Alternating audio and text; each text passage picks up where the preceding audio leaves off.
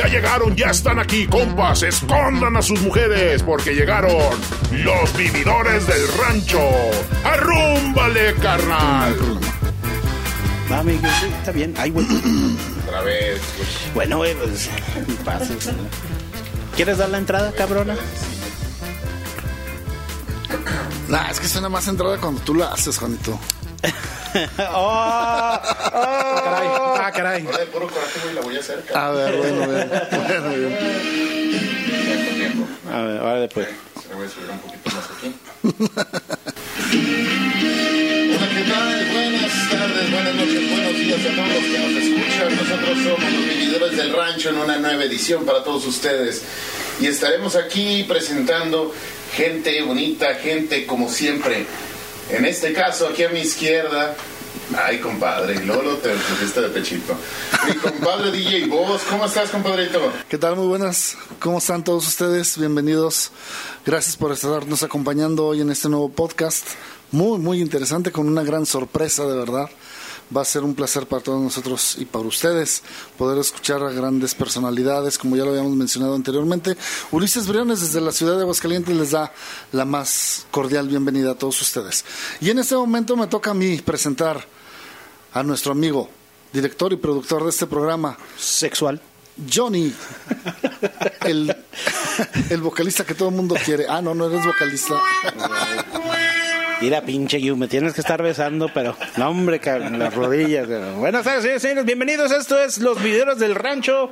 Muchas gracias que nos estén acompañando. Recuerden de visitar nuestras páginas de Facebook, eh, Twitter y también en YouTube. Y también escucharnos en todas las plataformas digitales habidas y por haber. Y también eh, ya en iTunes, ya estamos ahora sí. Ya estamos en ahí. Sí, ya estamos en iTunes ahora sí. Muy bien. Muy bien. después de pelearme una semana, una semana con ellos, güey. YouTube también, creo, ya estamos. Ya estamos en YouTube también, ya están los episodios ya arriba de YouTube. Entonces ya. Y solamente para la gente que nos empiece a escuchar en este podcast, ¿cuándo salen? Los, los, eh, los eh, en las plataformas digitales como Spotify, Overcast y todas esas, ahí iTunes salen los miércoles a las 8 de la noche. Y en YouTube sale el viernes a las 8 de la noche. Muy bien. ¿Verdad? bien. Muy bien. Bueno, Oye, señores, señores, tenemos Oye, Johnny, este, te quiero pedir que mandes un saludo, por favor, a toda la gente que nos escucha en la Unión Americana. un saludote a todos ellos. Sí, Tenemos varios amigos y familiares que por allá nos están nos escuchando. están escuchando por allá. El saludo para toda la raza que nos escucha de allá, que son más hombres que mujeres, pero sí nos escuchan. Así es. bueno, señores, señores, el día de hoy traemos aquí a una persona que a mí en lo personal me ha ayudado mucho en, los- en el último año, pues a conocer más muchas cosas de muchos temas que yo en mi puta vida había oído, güey. Neta, güey. Neta, pero es normal. Tenemos aquí con nosotros al licenciado Adalberto. Licenciado en Psicología, Adalberto, preséntate. Hola, ¿qué tal? Mucho gusto. Mi nombre es Adalberto Díaz de León. Eh, en el bajo mundo me dicen el Beto. Así es, creo que hay una historia por ahí. Eh, y bueno, pues primero que nada agradecer por esta hermosa invitación, con, como lo acaban de decir, con gente bonita, gente hermosa, gente interesante.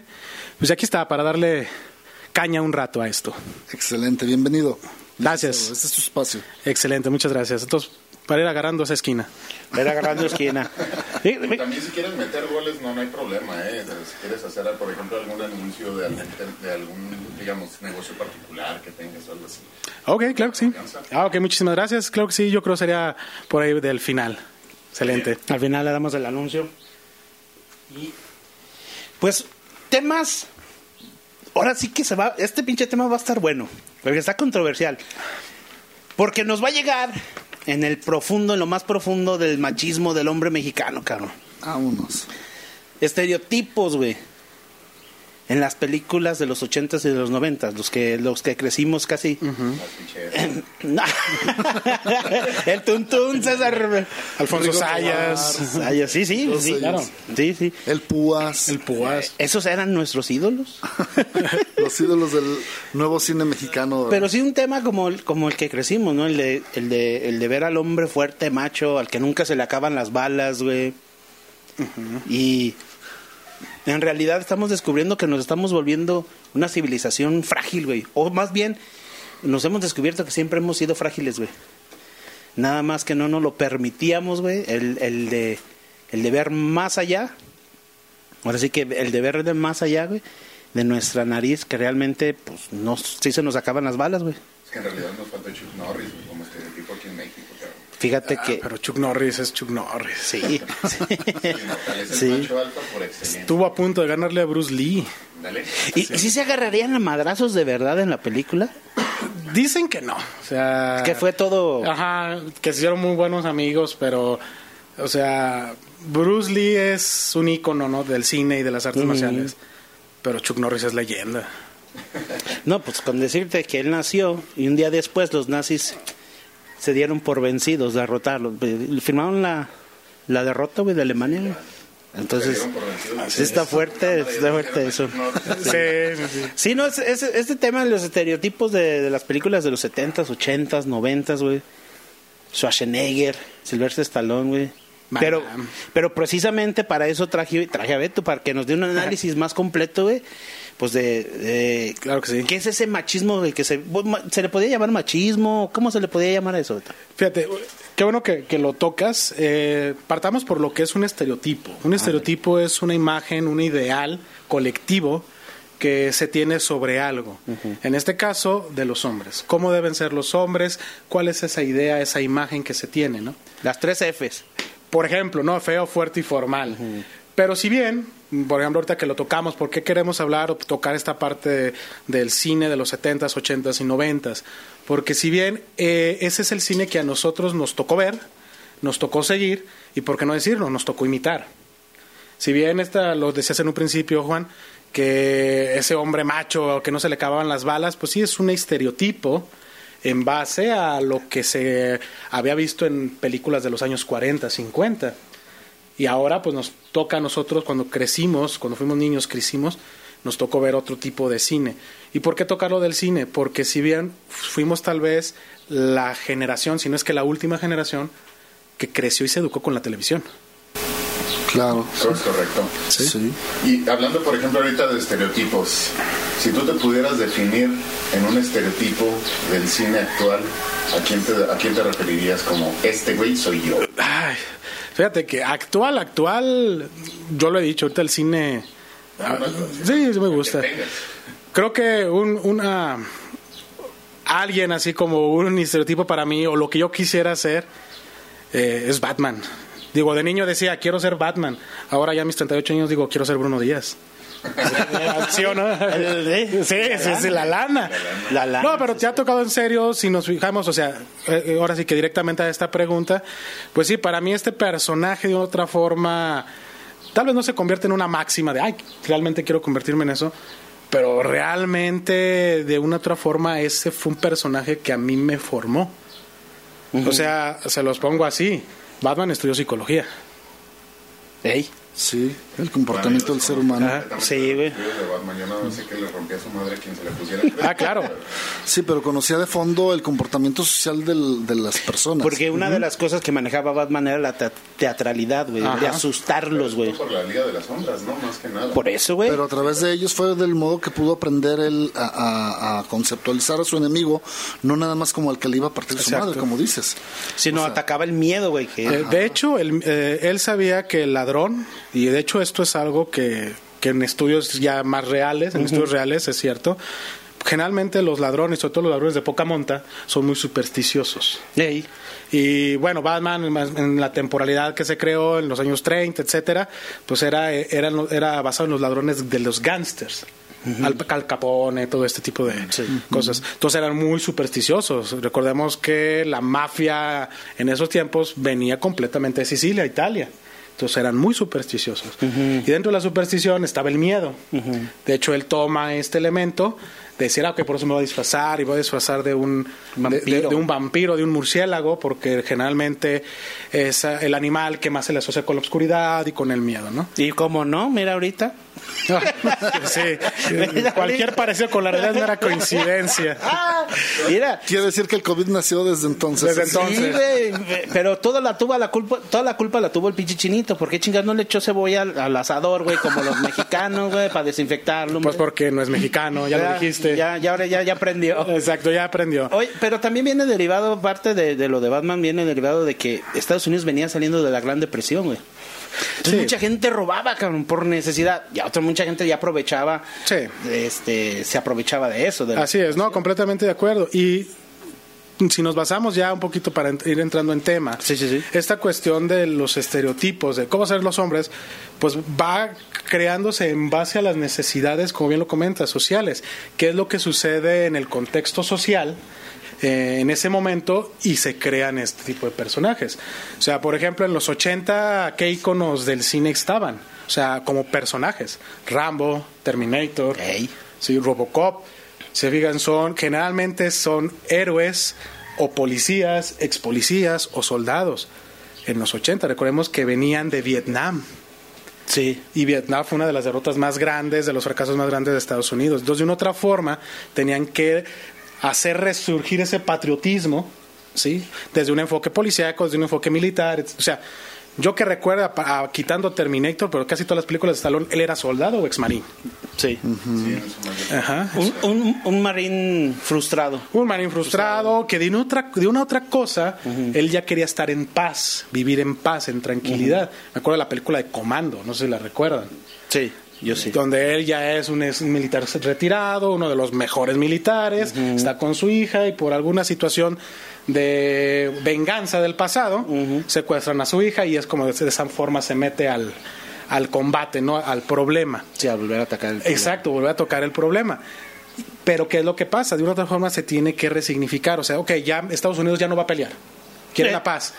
Pero si le buscan, yo me voy a hacer justiciero y, y voy a entrar. De hecho, ese terminó siendo uno de los factores que detonó lo que fue la guerra del... la tormenta del desierto en los Golfo 90. Pérsico. Ujú. Sí, Golfo Entonces, si nos vamos viendo, hay un contexto social que aparece, que surge, y de una otra forma ah, empiezan a surgir estos personajes.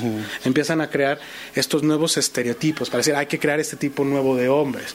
Tal vez no con esa idea, o sea, no se crean los personajes con esa idea, pero el impacto que se tiene es lo que de una u otra forma termina siendo eco, digamos, en las generaciones de nosotros. Sí, sobre todo, como dice, el recuperar esa, eh, esa identidad americana que se había perdido con... Porque eh, eh, espero que en, en otras ocasiones va- vas a seguir viniendo, Beto, pero... eh, tomemos- Claro que sí, gracias. Tomemos el, el, el, el te- el tema güey, muy importante y se me hace a mí muy chido. La guerra de Vietnam, cómo afectó socialmente a Estados Unidos de muchas formas, güey. Porque por un lado, güey, tenía la gente que sí, vayan y pártanle su madre, güey. Pero por el otro lado, güey, tenías a los hippies, el movimiento hippie, cabrón. Que, ya, que ya iba en 60. decremento. Sí. Ya, ya, ya iba en una, en una eh, aborigen de, de- de bajada. Como los hipsters, ya era una Sí. modita que iba para abajo, güey. Ya era una moda, exacto, ya era una moda que iba para abajo. Resulta que la, la izquierda, güey, estaban entonces, en ese entonces muy muy abajo en Estados Unidos, güey, toma ese movimiento y la vuelve a levantar, güey. A partir de ahí nace el Tea Party, güey, que es ahorita el que está gobernando Estados Unidos en sí, güey. Pero bueno, ese es un tema que, Claro. que quisiéramos tocar, cómo socialmente y psicológicamente, güey, ese tema afectó a Estados Unidos mucho, güey, porque ellos venían de ganar la Segunda Guerra Mundial, cabrón. Ellos salvaron el mundo, güey. Sí. Y ¡pum, güey! La guerra de Corea vas para abajo. ¡Pum, güey! La guerra de, de- de Vietnam. Y chingó a su madre, güey. Si te fijas, la mayor parte de las películas, hablemos noventas para acá, referencian mucho ese, ese tipo de, digamos, de situaciones en las cuales estuvo viviendo Estados Unidos. O sea, Sí. No solamente el punto de que nosotros ya salvamos al mundo, sino en el, en, la- en el punto actual en el que estamos, se quieren pintar como héroes otra vez, cuando siendo la realidad de la historia, Ya no. no, o sea, no concuerda con Claro. lo que es la, la ficción que, que te demuestra la película. He visto infinidad de películas ahorita así que refieren mucho a la guerra de, de- de- a la guerra de Vietnam, a la, a la guerra de, de acá de, de ¿Y el Golfo? del Golfo Pérsico y siguen planteándose ese, ese mismo estereotipo que curiosamente vienen arrastrando desde las películas ochenteras, o sea, hablando así, ah, retomando el tema así como las películas que tú dices de Rambo. Sí. Pero ¿de qué forma entonces todo esto viene a influenciar, digamos, a la actual situación social de Estados Unidos? Fíjate, eh, creo que afecta de, de- de dos maneras.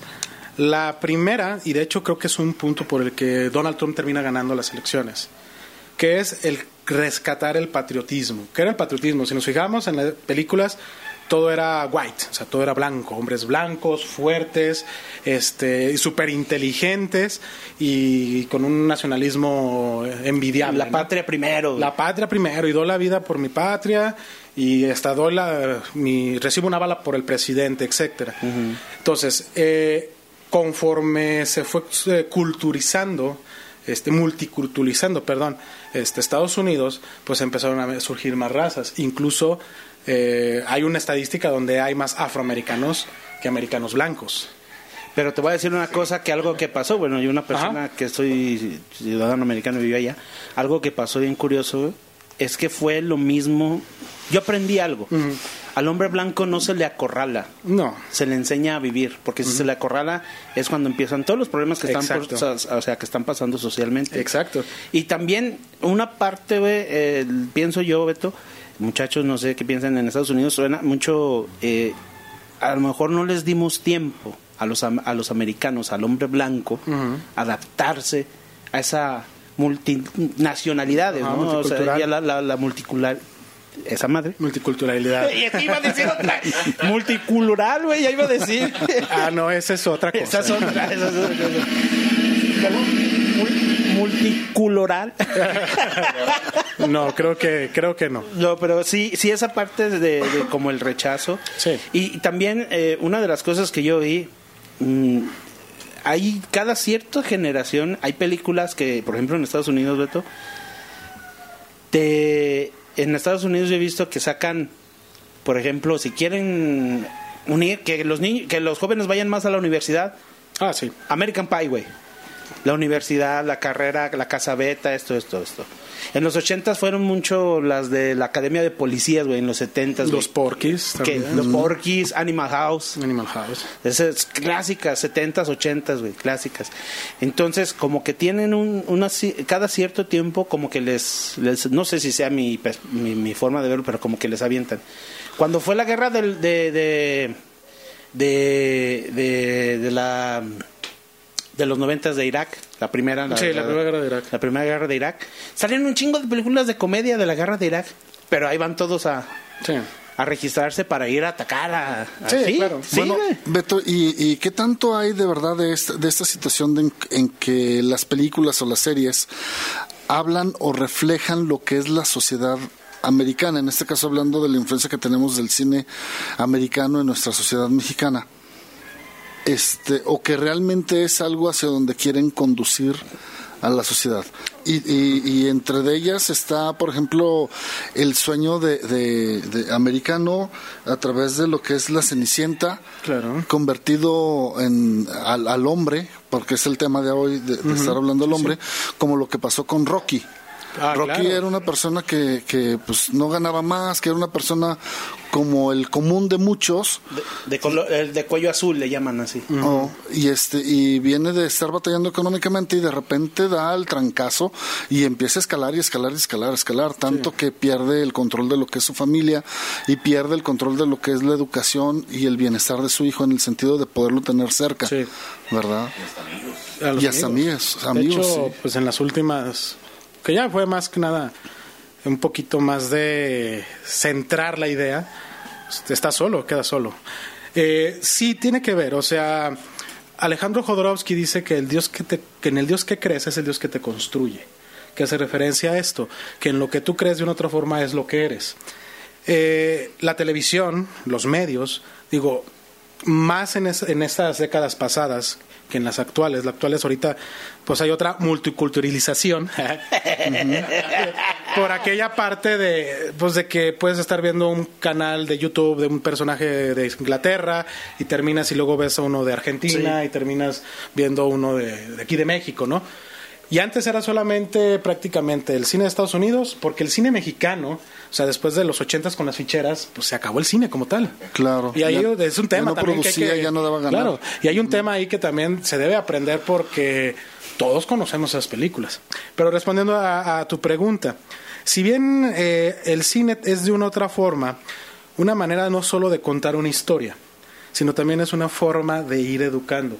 Si bien reflejan el contexto real, claro que sí, o sea, yo recuerdo, y se, me, y se me hizo bien curioso, no sé si por el año 2000, finales o principios, no recuerdo bien que la época, se me hace que a finales, salió la película de Armageddon, uh -huh. y a meses antes o meses después, Impacto Profundo, uh -huh. que eran dos películas con la misma temática, ¿sí? En una, a lo mejor con un contexto un poquito más real, donde hay una secularización, los ricos y poderosos y sabios los encierran en un búnker y a los demás que los, se los carga el payaso.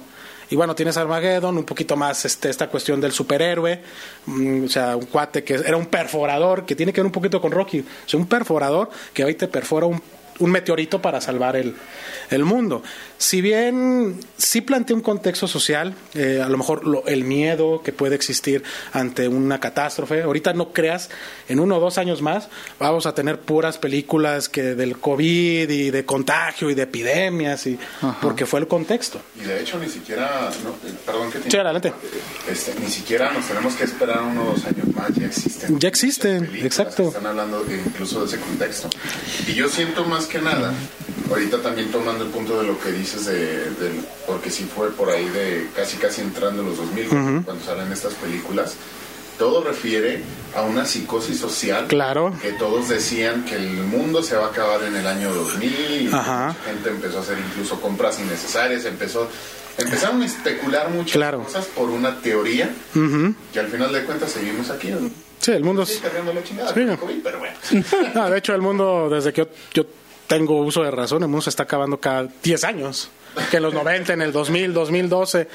De hecho, hay un meme, ¿no? De, ay, es que el cuate que hizo el calendario azteca maya era disléxico, no era 2000. Y dijo 2021. Exacto. Sí, dijo 2021. Entonces, bueno, y, terminar de aterrizar lo que comentas, si bien Estados Unidos, o el, medio que Estados Unidos, eh, como una forma de manipular, no tanto el qué es lo que quieren que hagas, pero sí te plantean la idea, o al menos más a su público, les plantean la idea de cómo es que se debe de ser. O sea, cuál es el, el valor que los americanos deben de tener. Entonces, siempre esta cuestión de la autosuperación, de no derrotarse, de aunque las cosas estén en tu contra, tienes que salir adelante, pero volvemos a lo mismo. Muchos de estos mensajes terminan siendo este, los people white, o sea, la gente blanca. ¿Sí? O sea, ahora sí como el chiste, ¿no? En las películas de terror el negro es el que muere primero y luego sigue el latino. No ha habido una película todavía donde un representante de las masas este latinas, este hinduistas, bueno, todas las que viven ahí en Estados Unidos terminen sobresaliendo, ¿sí? La cuestión aquí al final es que también ese cine fue el que nos llegó a nosotros. Sí. ¿De qué manera nos impacta a nosotros? Y a lo mejor yo no tengo esa visión patriotista. O sea, a lo mejor Estados Unidos como de, ah", pues te empieza a crear el, el, el, ay, el American Dream, o sea, el sueño americano, ¿sí? O sea, ah, ok, y se fijan, entre los 80 y 90 hubo demasiada migración. Sí. Exacto, te lo dejan con mercadotecnia. Entonces pasaba dos cosas. Ok, el estereotipo de esos son los hombres, esa, esa idea de esos hombres que yo veo en las películas, es como yo quiero ser un Van un Stallone, un Schwarzenegger. Y la forma en cómo me lo puedo acercar de una otra forma es a través del cine. ¿Sí? Ok, entonces veo las películas, por eso muchas películas terminan siendo de culto, porque más allá del tema, o sea, porque somos honestos, Rocky como tal es una trama muy simple. De hecho, sí. O sea, de hecho pierde. Pierde. De hecho, Rocky como personaje idealizable es, es, es, mal ejemplo. Rocky nomás gana tres peleas. La de Apolo, la de con Mr. T y termina ganándole a, Draco, a este, ¿cómo se llama el actor? Ajá, el ruso. Landry, creo se apellida. O sea, nomás gana tres peleas. En su primer pelea, en su primer debut, en su pelea, pierde. Y ahí, te, ahí desde ahí empieza ese mensaje que hace que la gente se identifique. Es que aunque yo le eche ganas, puedo perder. Pero lo importante es no darse por vencido. Entonces, esta idea, de una otra forma, nos empieza a nosotros como hombres a, impregnar y se empieza a mezclar con otros mandatos y otros aprendizajes que hemos tenido a lo largo de nuestra vida y de nuestra educación. Entonces, ¿cómo puede ser nuestra derrota? O sea, me pongo una peda un día antes, estoy súper crudo, pero tengo que ser cumplido como Rocky y al día siguiente voy a trabajar de la fregada, pero ahí estoy. Sí, claro. El macho que sale mexicano. Exacto. O tengo una relación de pareja, por alguna situación fracasa y un divorcio, pues no le hace, aquí tengo otra, me tengo que levantar. Fíjate que o tres, cuatro, cinco. A lo, que, planteas de Rocky. ¿Has visto la película de Will Smith en busca de, la felicidad? Ah, claro que sí. Sí, sí. ese es un estereotipo súper cañoncísimo. Claro. si bien la historia está basada en un hecho real, de bueno, el, el- al personaje que interpreta es real, o sea, yo después este, leyendo, investigando un poquito, pues me di cuenta de que la película fue cambiada en muchos contextos. ¿Sí? O sea, sí la vivió difícil, sí la vivió dura, sí la puso en una situación de la, en la que él no tenía ni un, bueno, hay ni un dólar para, para salir adelante, pero también dice que no fue así tan rápido como lo plantea la película. O sea, había días muy buenos y había días de la que darle el dramatismo para hacerlo más. más Exacto, más rentable, pero sobre todo esta cuestión de... ¿Qué es lo que pasa en el cine? En el cine lo que busca es empatizar. ¿Y cómo empatizas? A través de emociones.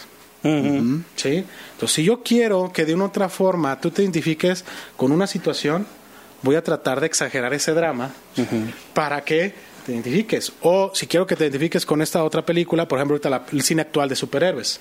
¿Sí? Sí. Ah, pues te voy a poner una super escena, este, super coreografiada con una buena música de rock. Y, o sea, lógico que la adrenalina te va, ah, caray, qué, qué fregón. Y es más, hasta hay gente que dice, la película vale la pena nomás por esa escena. O lo que era James Bond, ¿no? O James Bond, incluso. el tipazo ese que ganaba todas por ganarlas Así y además se quedaba con la más bonita. Y Exacto. buenota. Claro, Además. El estereotipo de, de James Bond, claro. Pero no te ajustó, güey, estás negro. James Bond no es negro, güey. Ya me estoy haciendo mi terapia de lavado detallado con cloro. Con cloro.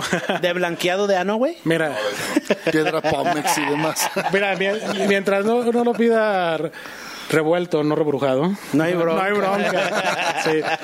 Sí, pero por ejemplo, ahorita que comentas esto, ¿no? El, el todas mías. Si nos fijamos también mucho de este cine, de una u otra forma nos educa y nos da el estereotipo para ligar. Oh, güey, es que me rompió la madre, ¿Sí? ¡Ah, caray! ok, ok. Es, es que, Fíjate, yo, estoy, yo estoy hablando así de, ay, güey, mi ídolo, cabrón, James Bond, y estoy, ay, todas mías, güey. Ándale, perro, ¿ya vio? No, pero fíjate que... Pero era algo con lo que la gente o toda la gente nos identificábamos con esa parte del misterio, del drama, de... Pero también es mucho, Ulises, perdón que te interrumpa, perdón. eh, ¿A mí? Así. Pero yo también pienso que mucho, muchas de las veces, por ejemplo, James Bond, güey, güey, es el erotismo, güey, ¿no? El erotismo de no mames, güey, es un güey de Inglaterra, güey. Las pinches viejas, güey, le dices, eh, en Estados Unidos, por ejemplo, les hacen, ah, no mames, güey, tiene el pinche acento inglés. Ay, no mames, casi se vienen, güey. Es también la parte, güey, del erotismo. Del... Simplemente, güey, no nos vayamos lejos, güey. Ahorita las últimas películas a mí me encantan, güey, no sé por qué, güey. Tengo- Vamos a tener que estudiar esa parte, mi Beto, tú y yo, Claro porque sí. las de las 50 sombras de Grey. Me encantan esas pinches películas. Y no por... No, Es que te amarren, güey. Fíjate que no es. es que eso era lo que iba, cabrón, que no quisiera que me amarraran como puerco. Fíjate que tocas un punto, pero que te interrumpa. Sí, sí, Y creo que sé qué es lo que va. A ver. Desde dos puntos. Primero, esta cuestión que dices del James Bond, hacer inglés y ay, el erotismo, es un estereotipo. Sí, güey. El Sí, extranjero va a ser un estereotipo Sí, sí, siempre. Sí, sí, sí. Vámonos con las 50 sombras de Grey. Creo que es la película más machista que existe. Sí, sí. Sí. Pero ¿por qué? Yo te lo pongo, ¿no? O sea, la premisa que era, el señor Grey es, era un cuate, un empresario. Millonario. Millonario. Y empieza a manipular a una chica ingenua. Yo pregunto si en vez de señor, el señor Grey fuera Juan Cuerdas y fuera albañil, con respeto a todos nuestros compañeros albañiles, No. ¿sería el mismo impacto? Acoso sexual. Exacto, acoso sexual. Volvemos a lo mismo. ¿Cuál es el estereotipo? Ah, tiene que ser un cuate galán, carita, de varo, eh, no de varo, de un chingo de varo. Sí. Y se empieza, incluso se justifica. ¿Por qué? Porque ahí en esa película se manifiesta mucho la parte de, de- de una manipulación. O sea, la manipula a cierto punto de que él termine haciendo lo que quiera Sí, con ella. con ella. Pero está en contrato, no hay pedo. Esa es la justificación. Si ves la película, nunca firma el contrato. No, nunca se lo firmó. Nunca lo vieja. Es un firma. acuerdo nada Se más. terminó haciendo un acuerdo. Pero un acuerdo verbal en Estados Unidos en ciertos estados sí vale, ¿eh? Sí, sí, vale. Pero a lo que voy es, ¿qué pasa al final? O bueno, no, ¿qué, pa- qué pasa en medio de la película incluso? Eh, eh, la cuestión aquí es que empieza de una otra manera a romantizar la violencia.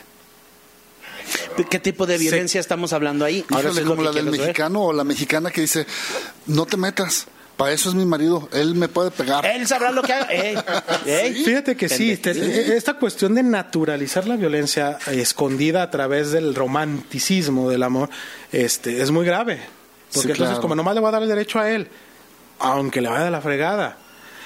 Y, de, y por ejemplo, contando lo que preguntas, ¿eh, ¿en qué punto? ¿En qué punto se convierte en una violencia? Si bien habrá que ver la película, pero la neta no tengo ganas, es una malísima película realmente. Fíjate que está entretenida. La neta no. Bueno, la neta yo, no. Yo la he visto, la- pero ahora sí que desde un punto de vista más, bueno, analítico de medios de Yo no comunicación. la aguanté. De hecho, eh, intenté leer el libro. Era mucho sexo. Era demasiado sexy. Ay, y, me empe- y me empezaba a gustar el señor Grey. Ah, Ese sí caray. son hombres. No, Bueno, eh, yo, yo creo, yo creo que yo creo que pasa mucho como con las canciones y digo aprovechando que también eres músico, eh, luego sucede que las letras de las canciones Sí. dicen una cosa o creemos que habla de un tema cuando que en realidad hablan de otra cosa completamente distinta Sí. Claro. y la gente nada más compra la primer cara y yo creo que la gente por lo menos en México no sé si en otros lados haya pasado o hayan tenido la, la capacidad de asombro o la capacidad de quererle estudiar un poquito más a lo Sí, que realmente representaba lo que era este tipo de películas. Yo creo que va más allá, no nada más de encontrarle un motivo, como bien dices tú, Juanito, sino, sino ver el contexto completo, como lo dices tú, ya ha estudiado en sus raíces. Claro. Qué tan bueno, qué tan malo están educando o maleducando una sociedad como la mexicana, que se deja ir muy fácilmente Por cualquier con los cosa. estereotipos. Y peor, si viene de Estados Unidos, mejor. Claro. Es como la ropa, ¿no? Yo compro nada más puro americano. puro americano. Pero eso estábamos, ¿te acuerdas, DJ, que estábamos comentando el otro día eso de que eh,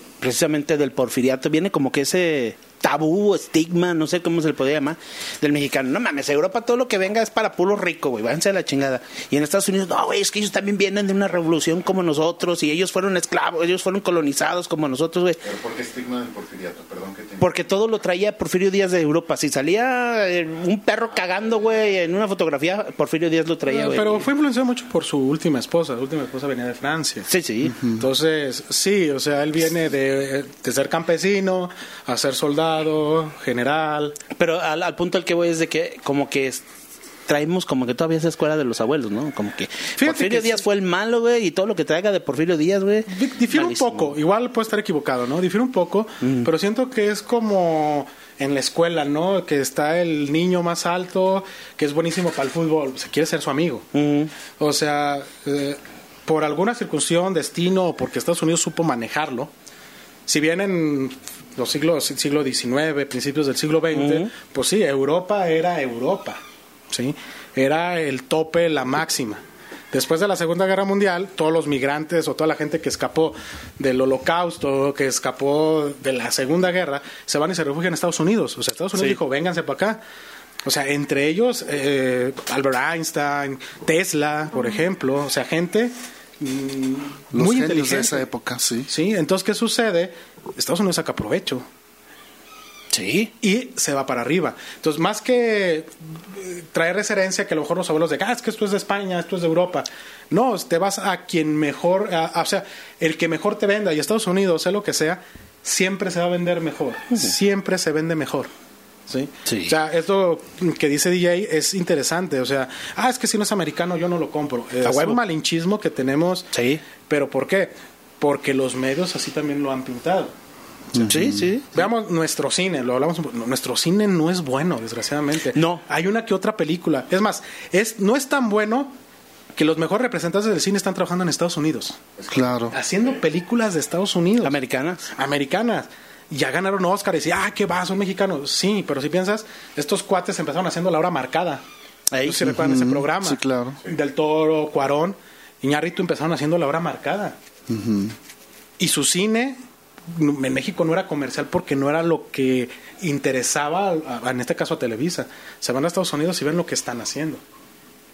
La cuestión aquí es eso, te vas a ir al que, ahora sí, al que mejor te pague, al que mejor se venda, y por qué no decirlo, al que mejor te venda un producto, aunque es irónico porque mucha de la manufactura es mexicana, pero se vende con etiqueta gringa. Es correcto. Así es. Pasa aquí. Tomando un punto así, ahorita que, que estabas mencionando sobre, digamos, esa época de oro de, los- de Estados Unidos cuando tuvieron a sus grandes inventores, cuando No, no. tuvieron a todo eso. Incluso hay una, una teoría que todavía no está comprobada, pero existe la teoría de que Tomás Alva Edison era mexicano. Sí la escuché. De hecho, sí, güey, creo que. Pero no. En Zacatecas, en No. Somerete, y que No, hay- o sea, por eso te digo que hay teoría. Es una teoría. Es una teoría, pero no. Durante la guerra civil creo que quemaron por ahí eh, varias bibliotecas donde se perdieron muchos archivos y ya se hizo incro- Sí. improbable. No. Pero no se sabe. Pero incluso así, o sea, volteemos a ver también un poco para atrás en nuestra, en nuestra propia historia. El creador de la televisión a color, Guillermo Camarena. Camarena. O sea, ¿Y dónde se fue a vender? Sí, porque aquí no es que eso no va a tener. eh, Pero sí sabe- caro, según eso le decían. Pero sí saben por qué. Hay supuestamente un acuerdo, yo ya te lo había platicado ya, del acuerdo que Hace mucho tiempo sí. habíamos platicado Hay un este acuerdo entre Estados Unidos, eh, no sé si fue de la última guerra o, o no sé si fue después de, de la invención de la televisión a color, donde Estados Unidos le pide a México que todas las invenciones que se hagan en México sean patentadas en, en, en Estados Unidos. Sí, Creo que, no sé si creo fue... que se basa también a las leyes que había. O sea, las- Sí. no, no tengo la fecha exacta, pero creo que la patente o el registro de autor en México se da después de los 50. Ujú. No estoy seguro, no, igual no me hagan caso. O sea, creo que por eso muchos motivos se iban todos a Estados Unidos. A patentar allá. A patentar allá. Sí, Sí. Pero De, veamos. de hecho, acaba de pasar, Beto, perdón, acaba de Adelante. pasar con el chavo que inventó el cemento hidráulico. Ah, sí, sí, Se tuvo que ir a Estados Unidos a patentar. a patentar y a, y a- y a sacar su producto adelante. Pero igual, volvemos, pero también hay que ver qué hay detrás. O sea, el político mexicano. el pero- político mexicano, los tiburones que se quieren comer al pequeño empresario, sí, sí, sí. al, al Muchas pequeño cosas. ingenio. Este, Pero eso es lo bonito del capitalismo. pues sí, vivimos en El un capitalismo capitalismo. es la única manera. Y si nos vamos a, a incluso, sí, no, la verdad. O sea, sí es padre bien el capitalismo, pero creo que el costo es alto también. Sí, sí, también tiene su... Su costo es muy alto, o sea, ¿qué tan alto? Pues bueno, tenemos que esta cuestión es de que estos pequeños o grandes inventores, digo pequeños por la cuestión de que al final ni siquiera se terminan reconociendo, No, no. ¿sí? Se van allá y allá se asocian, ¿no? Eh, otro también otro costo importante también es que nos tenemos que mover a su moneda. O sea, México siendo tan rico en muchas cosas, incluso en la minería, o sea, tenemos que movernos a su moneda. Eh, y, va- y vayamos a lo mismo, ¿no? O sea, Estados Unidos, de una u otra forma, culturiza a México. Digo, fechas próximas, o si no, igual ya que pasamos. Por ejemplo, O sea, creo que a nosotros nos tocó mucho ese auge entre los 80s, 90s. Sí, Eh, eh, sí. El Halloween, eh, que es completamente gringo. Eh, ¿Pero por qué? Porque es lo que nos culturizó y en lo que veíamos en Oye, la televisión. pero allá Halloween es una semana, es un día, aquí es toda una semana. Se agarran el 30 de noviembre, el 31 de noviembre, el, do- el, uno- el primero de noviembre y el 2 de noviembre, perdón. Qué el 30 padre. Pero es que son incluso, es que son tradiciones combinadas. Pues sí, güey, pero se agarran una semana para, los, para pedir dulces los chiquillos, que no chinguen, pues si no tienen uno dando pinche dinero. 1 de octubre, primero y segundo de noviembre. Sí. Este, pero estos están apegados, si mal no estoy, el 31 Sexualmente. como Halloween, Sexualmente, güey. 31 como Halloween, el primero es el día de todos. Los santos. Y de el muertos. 2 de noviembre, el de- los es muridos. Esa es de nosotros. Sí. O sea, ahí sí nosotros tenemos mucho que ver, porque de ahí, bueno, ya lo hablábamos en el programa. Yo no, yo soy americano, güey. A mí no me interesa la tradición mexicana. Bueno, que ahora Claro que no, ya tenemos a Coco. Ya está coco, sí. Sí. ¿Cómo ves que, ¿Qué? que es producto mexicano vendido en Estados Unidos? Y si sabes lo que lo que está, lo que Walt Disney quiso hacer con la película de Coco. Quiso, quiso registrar el nombre del Día de la Muertos. película de Coco se iba a llamar Día de Muertos, Dead Die. Y quería registrarlo el nombre como tal, pero ahí afortunadamente la UNESCO dijo eh, Ah, ah, párate. no. Es patrimonio de la es humanidad. patrimonio de la humanidad. No, Ahí no sea, puedes. ahí no puedes. Pero vámonos viendo, si se fijan, porque parece que nos llevamos un poco el tema. No, Al final aparte- todo esto nos va influyendo. Sí, ¿Por qué? sí. ¿Qué estereotipos empiezan a marcarnos? O sea, incluso eh, el, el hombre capitalista, el hombre revolucionario, Sí. el hombre eh, que tiene el ingenio, que tiene la inventiva. O sea, que al final de una otra forma seguimos eh, vinculándonos por siempre a lo que Estados Unidos va a decir. O sea, Estados Unidos de una u otra forma va a terminar influenciando en cómo los hombres debemos de vernos, cómo los hombres debemos de actuar. Oye, Beto, Sí. perdón. eh, y, y Mauricio Garcés? Mauricio, Gar- fíjate que Mauricio Garcés... Es un, es Mauricio. Garcés, Alfonso Sayas, Claro, pero ¿qué pasó con ellos? O sea, Flaco Ibáñez, todos Flaco. Ibáñez, todos ellos.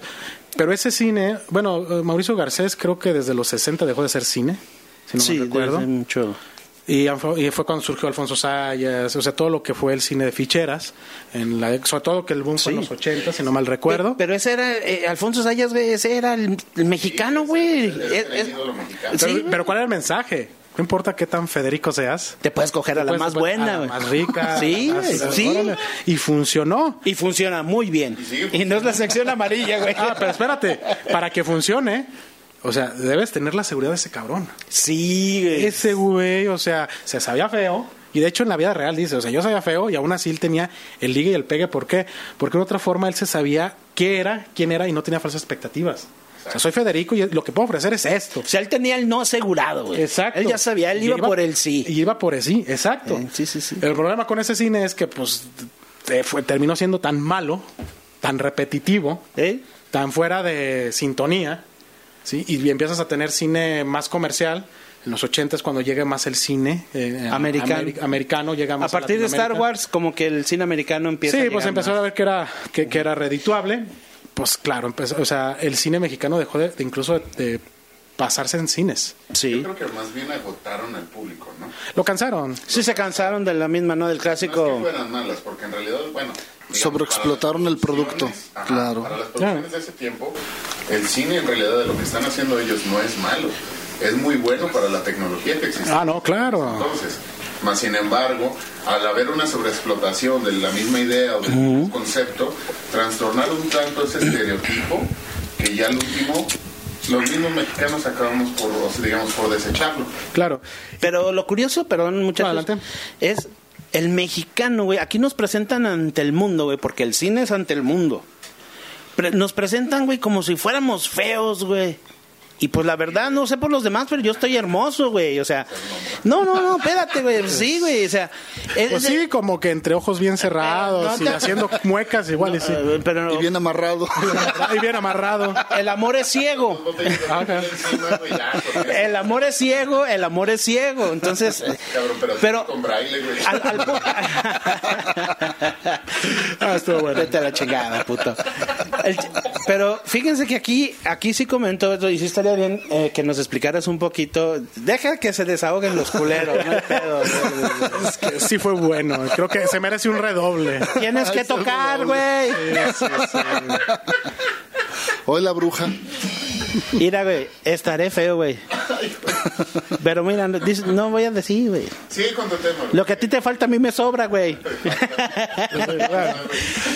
Lo, lo que decía era porque a mí, por ejemplo, me llamaba la atención mucho de esto porque mi papá, en mi caso, mi papá, pues, hombre moreno, eh, les platico mi caso, hombre moreno, oscuro, feo, estaba feo mi jefe, al final, a si sí, y mi mamá güerita, bonita del barrio, y la conquistó. Sí. El, el, el ligue, volvemos a lo que hablábamos un poco cuando tocabas lo, esta, la de 50 hombres de Grey. O sea, el, el, el ligue, más que hablar del amor. Sí, sí, sí. Yo soy de la idea y es una idea muy personal, es- lo puedo incluso sustentar. Mm. Pero, eh, o sea, el amor nace después del ligue. O sea, tú ligas porque una chava te llama la atención. Te gusta su físico, su porte, este, el- como, no sé, el cómo chupa una paleta, etcétera. Entonces, ah, voy por ella. Ya en el transcurso, pues sí puede surgir esta, este vínculo a lo que le llamamos amor.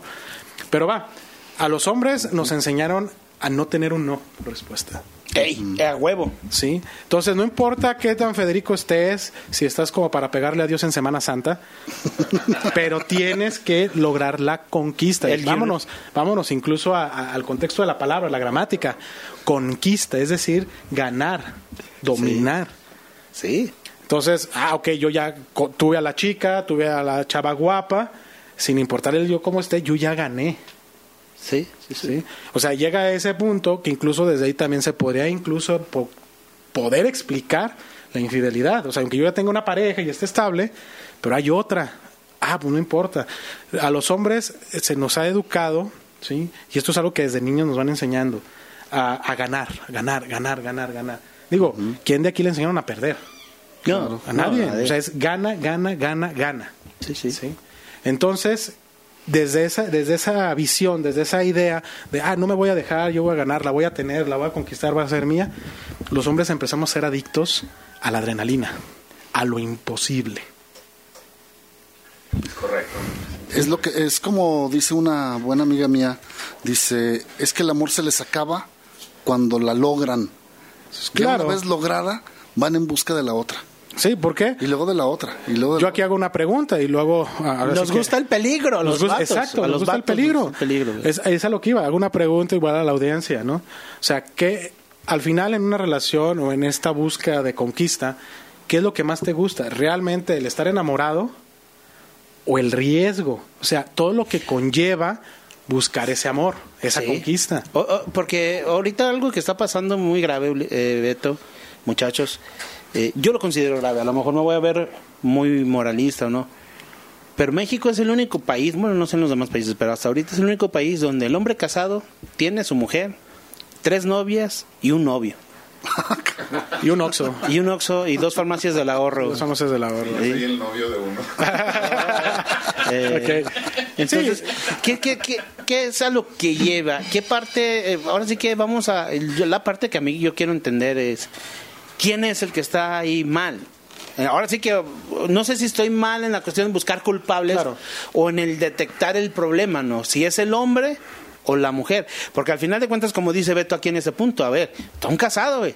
Pero tiene tres novias, güey, y un novio. Creo que aquí, o sea, ya lo dices, encontrar culpables, pues no, más fácil es echar el saco y a ver quién se lo ponga. Eh, culpa de las mujeres, así de fácil. Puedes decir, ah, es de las Decirlo, mujeres, ¿eh? pues de ellos. Sí, sí, o sí. podemos decir, es que es de la sociedad, es la política. Sí, es como estamos viviendo los Claro. tiempos del Señor que nos va a llevar la chingada a todos. La realidad es que, si bien, aunque existan estos mandatos de tú debes de tener otra, y, ah, es que si te pasea una enfrente, modo que le digas que no, al final algo que se llama sentido común.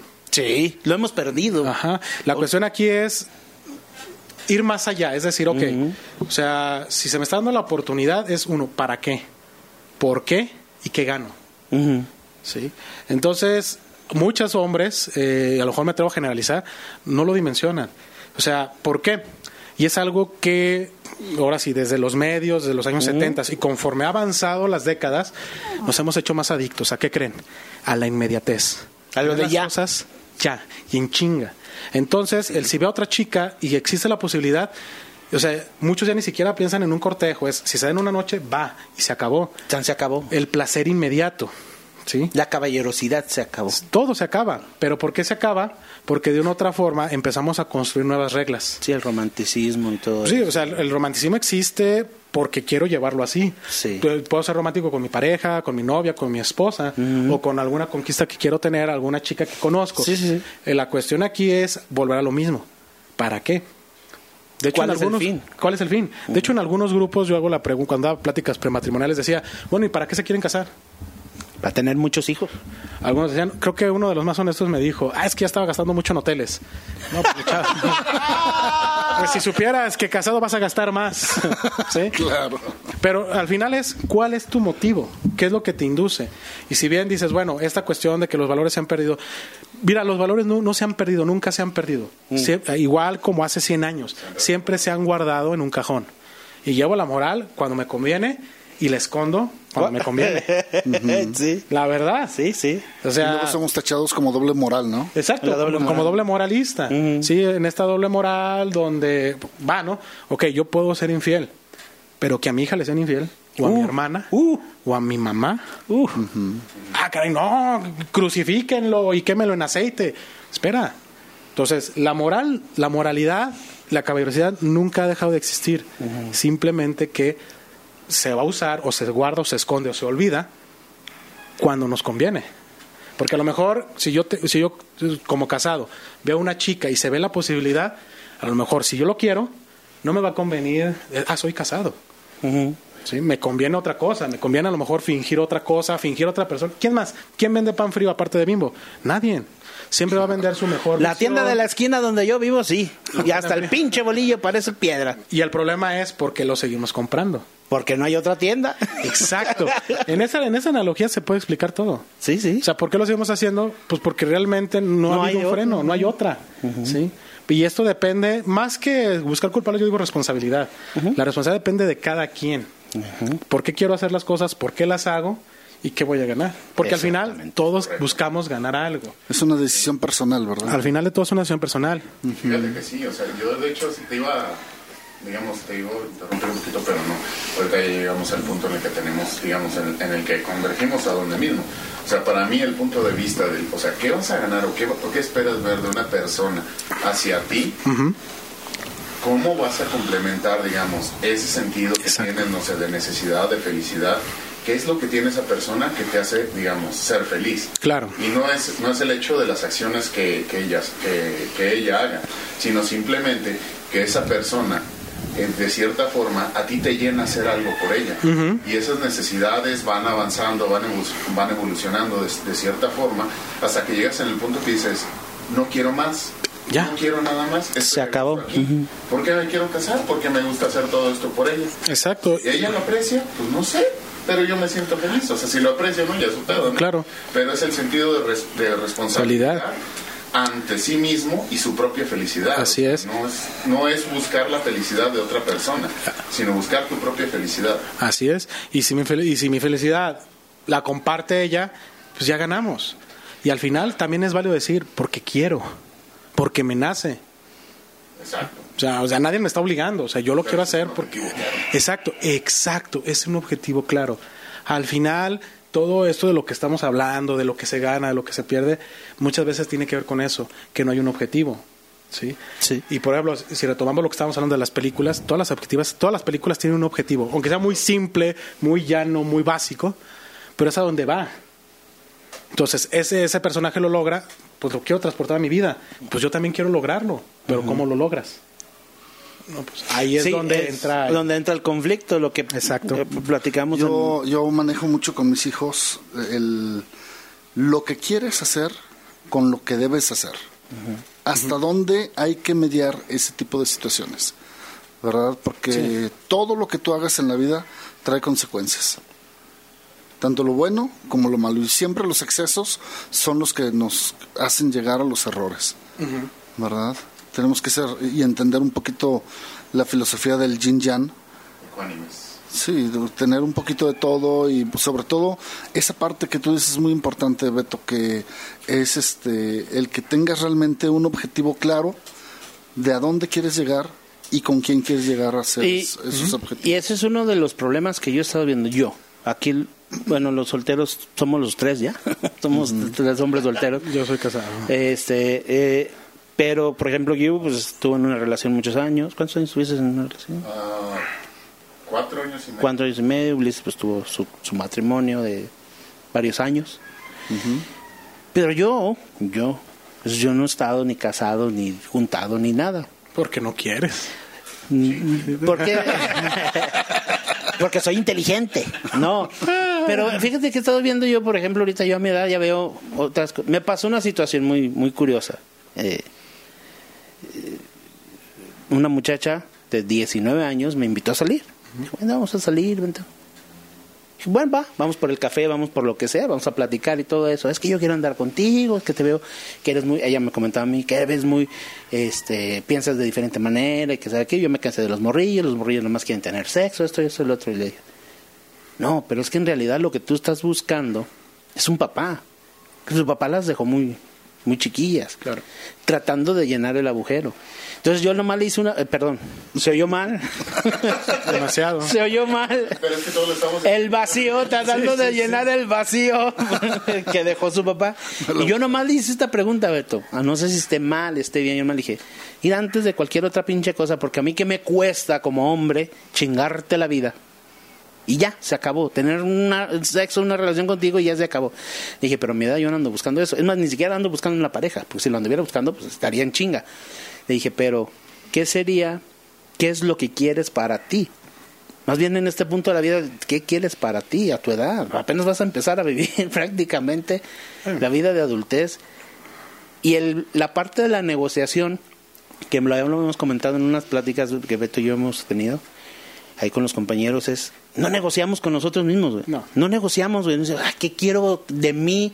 ¿Qué quiero hacia la vida para mí? Y es el punto donde pierdes los objetivos. Exactamente, es de- donde no se llega eh, a, a los puntos, güey, al objetivo. O sea, ¿qué quiero de la vida? Oye, güey, pues, ¿qué quiero una relación con una de 15? Órale, güey, va. Hay pinches gente. Sí. No sé a quién le pasó, ¿te acuerdas? Uno, a Nayib, eh, le mandamos un saludo a Nayib. Nos platicó que llegó, él estaba, era, do- es doctor, médico general. Que llegó un señor en Rincón de Romos, creo, que, que estaba, estaba en Rincón de Romos, setenta y tantos años del señor, y llegó con un bebé y, ah, qué bonito su nieto. Y la chingada, No, es mi hijo. Ah, cabrón, pues. Neta. Esas son ganas de vivir. Esas son ganas de vivir, pero... Y huevos duraderos. Pues, sí. Muy, muy buena alimentación. Muy buena alimentación, setenta y tantos dormir. años. No, Excelente circulación. Viejo garañón. Viejo Sí, garañón. creo que tocas un punto fundamental y, y- bien aterrizado. O sea, al final todo lo que a mí me pueden enseñar, si pierdo el objetivo, Mm. no sirve de nada. Sí, el mío. Exacto, mi objetivo. Mi O sea, objetivo. ¿Cuáles son mis objetivos? Eh, en psicología lo que se llama plan de vida. Mm. Pero yo más que manejar un plan de vida, porque un plan de vida puede ser de 10, 20, 30 años, etcétera, es cuál es tu objetivo inmediato hoy, hoy, hoy. ¿Sí? Ujú. O sea, hoy. Ah, no, pues sabes que hoy, no sé, quiero comprarme una coca. ¿Cómo? Haz lo posible. Porque hay gente que se satura tanto en la vida que ni siquiera es- placeres tan simple logra cumplirlos. Se pierde el objetivo de las cosas. Ahora, algo más complejo, tener una pareja, formar una familia o estar solo, eh, que también es una decisión válida, Sí, sí, sí. se pierde el objetivo cuando al final ni siquiera sabes qué es lo que tú quieres. Muchos dicen, busca tus necesidades. Eh, No, no empiezas por las necesidades, busca qué es lo que quieres. ¿Sí? Porque las necesidades pueden ser superficiales en el momento. Sí, la necesidad de pagar el recibo de la luz, del se agua. acabó. Se acabó. Sí, o algo tan complejo, ¿no? Pues Tengo la necesidad de que, no sé, mis padres me quisieran. Sí. O que la pareja con la que terminé mi relación no hubiera terminado. Pues sí, pero lo que tienes ahora es la realidad. Como realidad es qué quieres hoy. Ah, pues quiero esto, órale. Dicen, dicen, eh, ¿es válido envidiar? Mira, envidiar desde la cuestión de, ah, quisiera lo que ese güey tiene, pero quedarte sentado, ese es el problema. Y nomás estar tirando mierda, no. Eh, Exacto, y no, vas a estar tirando mierda. Sí, sí, no. Entonces, mejor es que no quiero saber de él nada. A lo mejor quisiera lo que él tiene, pero desde lo que yo quiero, Desde mi punto de vista. desde mi punto de vista. Y a veces ahí es donde perdemos el objetivo porque nos enfocamos más en echar mierda Eh. que realmente en ver y buscar lo que quiero. Por ejemplo, Sí, bueno, déjame interrumpirlos un poquito. Beto, yo tengo un- un- una, una pregunta sobre el concepto, tocando el tema de lo que dices de cómo nos han educado las películas que hemos visto a través de estas generaciones. En cómo nos ven ahora o, o por qué ese rechazo tan fuerte que hay de las feministas hacia lo que supuestamente es un machismo mal entendido, creo yo, con todo el respeto que me tienen las mujeres y las feministas, de lo que realmente somos como hombres en nuestra sociedad. Eh, primero que nada hay que entender que el feminismo es un concepto filosófico, es una idea, ¿sí? Eh, y el feminismo ha cambiado con el tiempo. Hay feminismo de la primera ola, segunda ola, tercera ola y feminismo radical, etcétera. La cuestión aquí es que mm, empezó a ser una agenda política. Es decir, la igualdad de las mujeres que sí lo merecen, que, que sí se tiene que tener esa igualdad, porque Sí, sí. hay una desigualdad todavía en la actualidad, ¿sí? que debe de existirla, pero entonces empiezan a a hacer como una campaña política.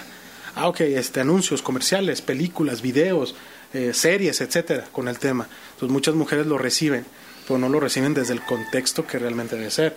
Que de hecho el feminismo surge no para estar en contra del de los hombres, es estar en contra de la idea machista. Y vámonos más allá, el feminismo surge para darle validez a las mujeres. O sea, el feminismo, el primer feminismo le dio oportunidad de que las mujeres votaran, Claro. de que fueran tomadas como personas. Sí. En los años 70 viene la parte del peace and love, de los hippies. Entonces ahí busca la cuestión de la mujer como una libre pensadora, pero también como una libre expresadora de su sexualidad, porque la sexualidad de las mujeres estaba reprimida. Y de ahí nos podemos ir. Al final, en una cultura machista, hombres y mujeres son machistas. ¿sí? Es decir, la violencia no tiene que ver ni con el machismo ni el feminismo, la violencia tiene que ver con un contexto personal. O sea, la idea de si queremos realmente tener una equidad de género, queremos vivir en una sociedad equitativa, no es estar en contra de los que tienen pene y las que tienen vagina. Es estar en contra de las cosas que nos han formado. ¿Sí? Porque no me sirven ya. Y hacernos conscientes de que no nos sirven. O sí, sea, o sea, a lo mejor hace 60, 70 años, 80 años funcionaba Funcionaban. en el contexto. Sí, lo que comentábamos, el, eh, perdón, Beto, comentábamos en el segundo podcast, algo así, ¿no? El que decíamos de que, eh, por ejemplo, los abuelos, que ll- llegaban a tener hasta dos, tres familias, Claro. después de la, de la familia principal, y aún así la economía les daba para mantenerlas. Y el, y el Y es- mensaje- pero ya no, ya, no nos funciona. Y el contexto es distinto, porque no, no, no, ya, Ya, no. no. les alcanza ni para tragar para nosotros. Ahora, la cuestión aquí es que, por ejemplo, aún así, estas mujeres, que eran las parejas de estas personas, pues tenían mucho que callarse.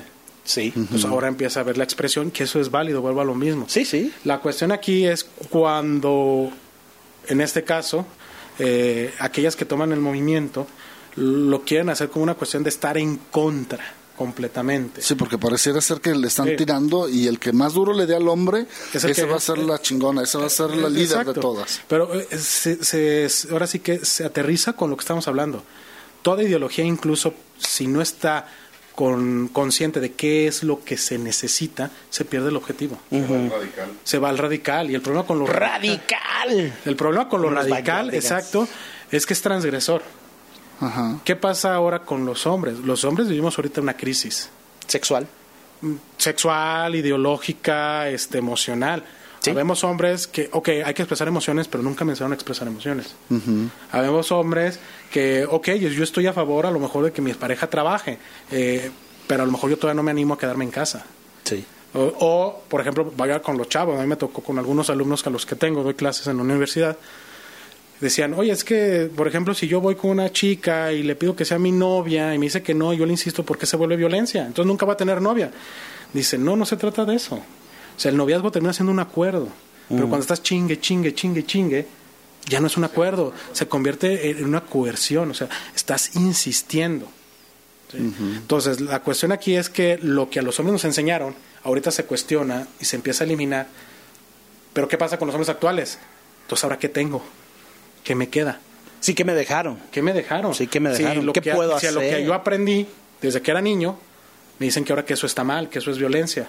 Y a lo mejor sí lo es, y lo es. Pero entonces, ¿qué me queda? ¿Qué me toca ahora? Y aquí es donde, pues bueno, los hombres debemos empezar a reconstruirnos. ¿De qué manera? Pues de que somos personas, más allá. De que a lo mejor si mi trato con mi pareja, con mis amigos, con mis hijos, con mis hijas, etcétera, es muy violenta, muy de, "Ah, a mí me vale madres, pues sí, es- eh, eso no te va a llevar a nada, te va a dejar solo. Exacto. ¿sí? Pero si soy más ecuánime, más volviendo a lo que mismo, a lo que yo quiero, a lo que yo necesito, sin perder el objetivo, voy a ser más resolutivo. ¿Por qué soy más resolutivo? Porque sé que es a lo que voy.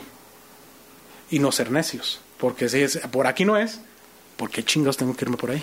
Una cosa es ser perseverante y otra cosa ya ser hostigoso. Exacto, caemos en el hostigamiento muchas Sí. Y veces. tomando el punto, por ejemplo, de lo que decía hace rato DJ Boss, eh, de la filosofía del yin yang, Claro, tenemos que saber entender que, digamos, una relación se tiene que basar dentro de esa filosofía, pero de ambos sentidos, tanto del, del hombre para la mujer como de la mujer para el hombre. Entender que existe un todo que es bueno y que dentro tiene algo malo y hay algo que es malo, pero dentro de todo eso tiene un, tiene un bueno. Pero si no nos ponemos a pensar fijamente en el qué estamos haciendo nosotros desde nuestra parte, digamos, de esa filosofía del yin yang, qué estamos aportando a la relación, es donde estamos perdidos y donde comenzamos, digamos, a, a- a transversar todo lo que Claro. todo lo que en realidad tenemos de percepción para una relación.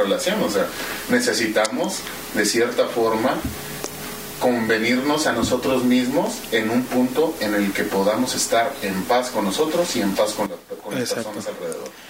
La cuestión por qué es difícil reconstruirnos. Porque si traigo, si estoy construido a través de estereotipos, ahorita ya no los tengo. Ya se acabaron. Dígame ahorita en la actualidad un referente de hombre. La roca. Pues te diré. te diré. Me hace medio puñalón ese. No, te metas con la roca, cabrón. Pero no. Mi o sea, ídolo, güey. Véalo, ahorita que es eso medio puñalón. Digo, yo crecí con vampiros. Y ahorita que, como eran, son. ajá, que eran imponentes. Sí, Y ahorita es como de, no manches. Pero es lo mismo. No salgas al sol porque brillas. Porque brilla. o sea, De transportador, eh, John Statham. Ahí tan- ¿Sí? ese podría ser un buen ejemplo. Puede ser, pero volvemos a lo mismo. Sigue siendo el mismo ejemplo, el mismo referente de hace 30 Sí, años. de hace 30 años. hasta inclusive se me figura que es una persona violenta. Sí, puede ser. Y su esposa se me figura que es una mujer Pero es por el muy sexy, arraigamiento muy que tenemos buenota. como sociedad hacia esa parte que Oye, nos me ha va a partir enseñado, la madre, güey. Claro. hacia esa parte que nos han enseñado las abuelas y las mamás, ¿no? Sí. ¿Y por qué no le enseñaron a las abuelas y las mamás? Porque ellas fueron educadas también por otras mujeres. Y el problema no es que las mujeres crean a los machos, ¿eh? hay que quitarnos ese mito. O sea, el machismo tiene que ver con la sociedad, es la construcción social. Y si bien en una sociedad, los hombres van a ser machistas y las mujeres también. A los hombres nos dicen, así son los hombres, ¿no? Feos, fuertes, formales. Ey. Pero a las mujeres las forman les dicen, oye, así deben de ser los hombres. Búscate uno así. Entonces, si yo quiero ligarme a una chica, pero no estoy cumpliendo el estereotipo, o sea, no soy alto, mamado, a lo mejor no soy garañán, ni, ni tengo la cara, no sé, o sea, de maloso, a lo mejor no voy a ser un referente para ellas. ¿Por qué? Porque no es la imagen que a ellas les dieron. ¿Sí? Cuando lo, eh, pongo una- una cuestión.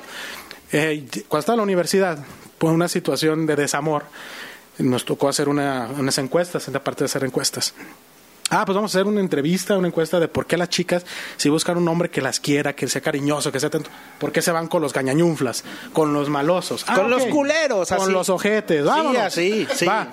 Era un compañero y yo que vivíamos la misma situación en ese momento. Y el resultado fue como de, no mames, sí es cierto. ¿Por qué? Resultó de que no es que ellas quieran eso, pero de una otra forma es que si ves al cuate que a lo mejor eh, es más afectivo, más en sus emociones, pues en ellas, en esta idea es, es que no me va a proteger, no me va a dar seguridad. Sentido de seguridad. Ajá. Eh, Entonces me voy con este cuate que a lo mejor me va a tratar mal, pero me va a sentir segura. Y ojo, no nos vamos, no me, no me relaciono con una persona porque me va a ir mal con esta persona. O sea, nos vamos porque también de una otra forma, vuelvo a lo mismo, no nos presentamos de la peor manera. Siempre nos vamos a presentar con una cara diferente. Ajá. Sí. La realidad al final es que sigue, seguimos siendo esclavos de los mandatos. Fíjate, Beto, que ah, estoy leyendo un libro, precisamente a colación, que se llama ah, American Pimp. Ah, ok.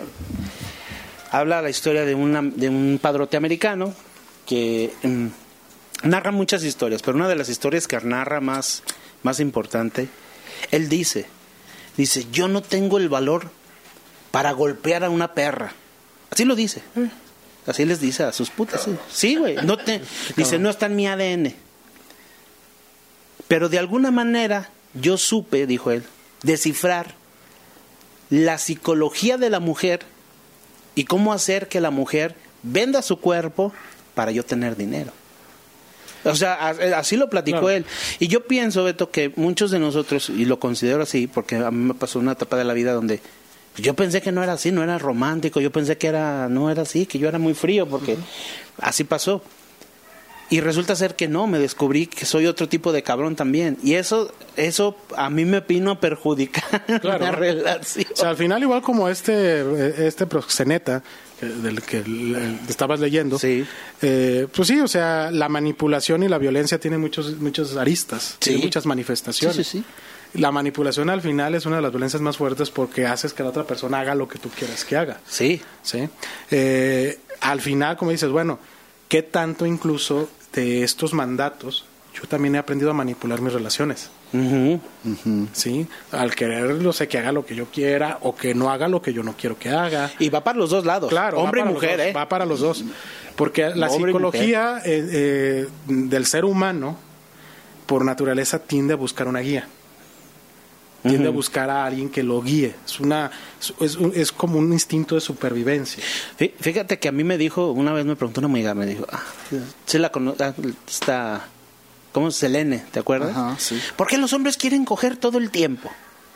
Y pues yo le dije abiertamente, le dije, imagínate, nosotros reproducimos millones de espermas todo el perro puto día.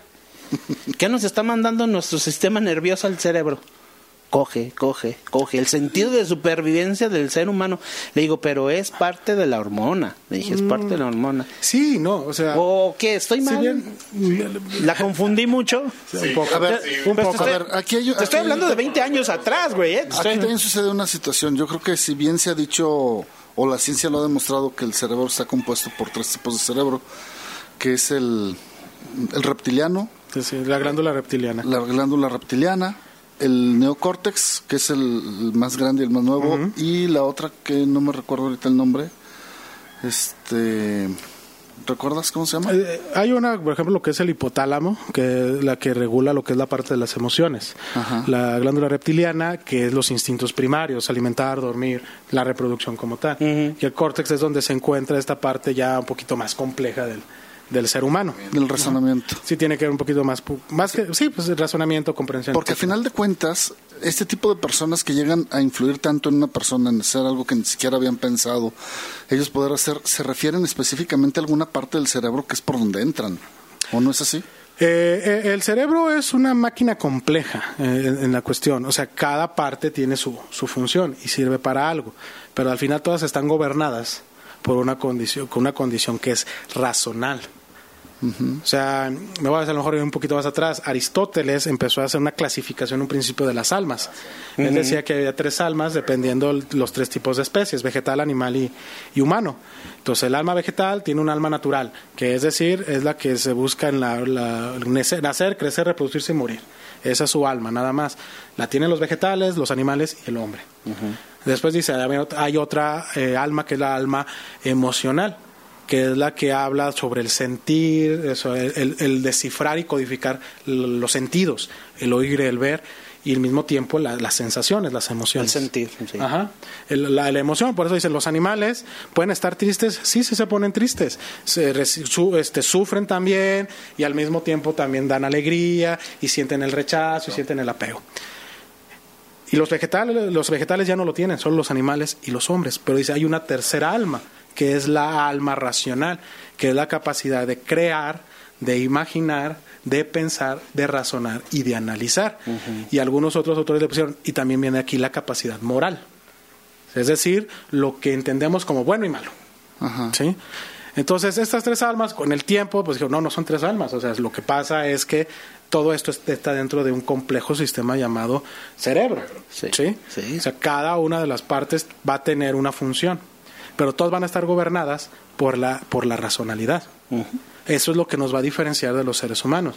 Porque si entonces, ok, mi, mi glándula pituitaria me está diciendo que se agrega espermas, espermas, espermas, espermas, espermas, espermas, ah, ok, entonces voy a estar copulando con todas las mujeres o con las que se dejen. Pero entonces aquí, ¿qué me diferencia entonces de los animales? Necesito tener mucho dinero para que se dejen. Eh, pues tal vez sí. Valió madre. Los animales, güey, no tienen tampoco dinero. Te digo que Me lo- corren, güey. Claro, Me pero la cuestión aquí es que al, al ser una, perdón, una cuestión primitiva, o sea, ellos no entienden, no entienden la racionalidad, al grado así de que pueden cometer incesto. Y vaya, el incesto termina siendo un concepto humano nada más. Pero, o sea, pueden este, copular con la madre, con la hermana, con la hija, etcétera. ¿Sí? El ser humano aquí entra en la parte racional. O sea, ok, a lo mejor mi, mi, mi sistema me está indicando de que pues estoy caliente y quiero desfogar. Sí, pero no es que todo el tiempo pensemos en sexo o que solamente queramos el sexo. El problema a lo mejor aquí es de qué manera me estoy terminando de relacionar con las personas. ¿A dónde me está llevando esa parte? ¿A dónde me está llevando esa parte? Porque si bien, ok, a lo mejor estoy cargado, pues me descargo de una manera manual y personal. ¿Sí? Yu lo hace muy seguido. Ah, no, tú cada ocho días de edad tienes con quién ir, güey. Yo no. Yo sí, güey. Yo hasta cinco o seis veces al día, güey. Yo sí, la neta. Yo sí me la jalo, güey. Ah, con razón tomas mucha agua. Oye, sí. Sí, al final es esto, o Al sea- final es, eh, termina en eso y como Ajá. tú dices, todos los estereotipos que hemos visto aquí a lo largo de este, de este podcast van desde las ideologías políticas Claro. hasta las ideologías, ahora sí, más naturales del ser humano, de la humanidad, vamos a ahora sí que obedecemos a, a- a varios jefes, ¿no? Sí, O sea, sí. al biológico, que es nuestro cuerpo, a lo que es la cultura, a lo que son las ideologías este, impuestas por otras culturas. Claro. Pero al final es esto, o sea, ¿qué de todo lo que he aprendido me sirve ahora y qué ya no me sirve? Y si ya no me sirve, lo hago a un lado y aprendo a hacer cosas nuevas. Exactamente. Sea, pero lo- lo- creo que la clave es empezar a ser honestos conmigo. ¿Qué es lo que quiero? ¿Y por qué no decirlo? ¿Y cómo lo quiero? Y si a lo mejor esto o aquello o ella o él, pues no, es, no cumple esa parte, pues tampoco aferrarme. Claro. Aprender a soltar. Porque muchas veces, este, ah, no, pues me va a quedar con ella. Algún día va a cambiar. Pues no, a lo mejor no cambia, ni nunca. Y te vas a morir.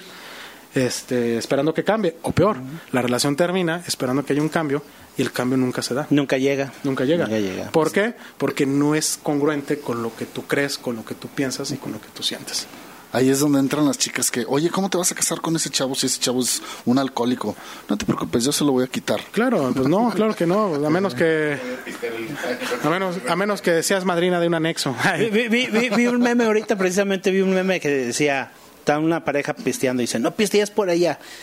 Pistea con ella y de ratito se ve, véngase perro, se estaban peleando, güey, las pinches caguamas. Pasa. Be- Beto, eh, gracias por, por Ah, venir. contrario. Ya para ir cerrando este programa, muchachos, ¿tienen alguna pregunta, eh, dudas, nada de eso tú, you? No, claro que no, este, sin preguntas, sin comentarios, creo que fue un, un podcast muy nutrido. Beto, de todo corazón te agradecemos que estuvieras aquí presente. Gracias. También a todo, el- a todo el público que nos escucha. Y tomen esa bonita reflexión que estamos, que estamos este, dándoles en este, en, este, en este podcast. Y sobre todo hacerse la pregunta, ¿en qué punto están y hacia dónde quieren ir? Tomen sus objetivos y den, y den este, el paso hacia adelante, pero denlo con seguridad. Mi estimado Diego, Sí, pues nada más queda nada más que agradecerles a todos ustedes que nos están escuchando. Un saludo para todos ustedes. Sigan participando en nuestras redes sociales, en nuestro correo electrónico que en un ratito más se los vamos a decir. Y este dudas, preguntas, temas que quieran que hablemos. Licenciado Beto, muchísimas gracias. La- de verdad claro. es un placer poderte escuchar, saber un poquito de lo que es este gran tema. Creo que da para muchas más horas de plática, pero con esto nos llevamos algo con lo que podemos empezar a trabajar en nuestras vidas personales. Y lo importante, como algo que siempre he dicho, no importa cuánto sepas, sino cuánto aplicamos. Y vamos a tener la oportunidad, pues, de, de escucharnos nuevamente a nosotros Claro, sí. mismos en esta plática, este, ver esto y en una siguiente entrega poderte este, tener otro tipo de, de preguntas que nos lleven a algo más, ¿verdad? Sí, claro que sí, excelente. Beto, ¿algo más que quieras agregar? No, pues yo cerraría con una frase de una película, eh, como lo comentaban por acá, hazlo o no lo hagas, pero no lo intentes. Esto lo decía Yoda y creo que es una premisa importante. O sea, si lo voy a hacer, hazlo. Si pienso que no lo voy a hacer, pues no lo hagas. Pero tampoco te arrepientas del resultado. Hazte responsable. Claro. Y pues nada, más que nada agradecerles la, la, la invitación, me la pasé muy muy bien, Eh, excelentísimo este el ambiente, el ánimo, este y pues dispuesto para cualquier otra invitación, con muchísimo gusto. Muchas gracias, Beto. Somos bien desmadrosos, ¿eh? No Pero ahorita estuvo mucho, muy interesante lo que nos viniste a, a platicar y a comentar y, y esperemos que no sea la última vez, Beto, que te vuelvas ahora sí que el psicólogo de cabecera de nosotros. Nah, pues aquí andamos, claro que sí. que cuando pase algo así, que, que algo, ahora sí que de un problema social, estés aquí con nosotros explicándonoslo, porque de Sí. repente, pues hay que aceptarlo, somos simples mortales y somos pendejos. No somos expertos en nada, pero nos encanta platicar de todo. Sí, no, no, creo Eh. que esa es una capacidad que tiene el ser humano, de hablar, siempre hablar. Y creo que al final, si el mundo cambia, empieza por eso, por una plática. Sí. Y esto nos lleva a grandes cosas, a grandes transformaciones. Oye, Sí, Beto, este, redes sociales, algunas plataformas que, que tengas por ahí. Pues mira, tengo lo que es mi Facebook, que es Adalberto Díaz de León Núñez. Este, y bueno, mi correo personal, adaldíazleón, arroba yahoo.com.mx. Son ahorita los únicos este, medios que, sí, sí. que, que manejo. Este, y pues adelante, cualquier cosa, cualquier contacto, nada más. Este, Duda, Así es. que lo hagan así. Si alguna institución te quisiera contactar para ir a dar una plática, una charla, Ah, claro que sí. Pues a mi número personal, que es el 449. Ah, claro que sí, este, igual a través de las mismas redes sociales, a través de eso, pues ahí podemos este, ya entablar este, o hacer un convenio para poder este, realizarlo. pero sí la oportunidad, ¿verdad? sí, claro, Sí, sí, sí. sí, Ah, sí, la, sí la hay sí, la sí. oportunidad. Muy bien. Bueno, amigos, está, esto fue el- un episodio más de los vivideros del rancho. Los invitamos para que nos sigan a través de Facebook, de Twitter, de Instagram y también nos sigan en todas las plataformas sociales, que diga todas las plataformas digitales, en Spotify, en YouTube, en YouTube también, en Overcast y en iTunes también ya nos pueden encontrar ahí. Así que muchas gracias, muchachos, y nos vemos hasta la próxima, muchachos. Gracias. Gracias.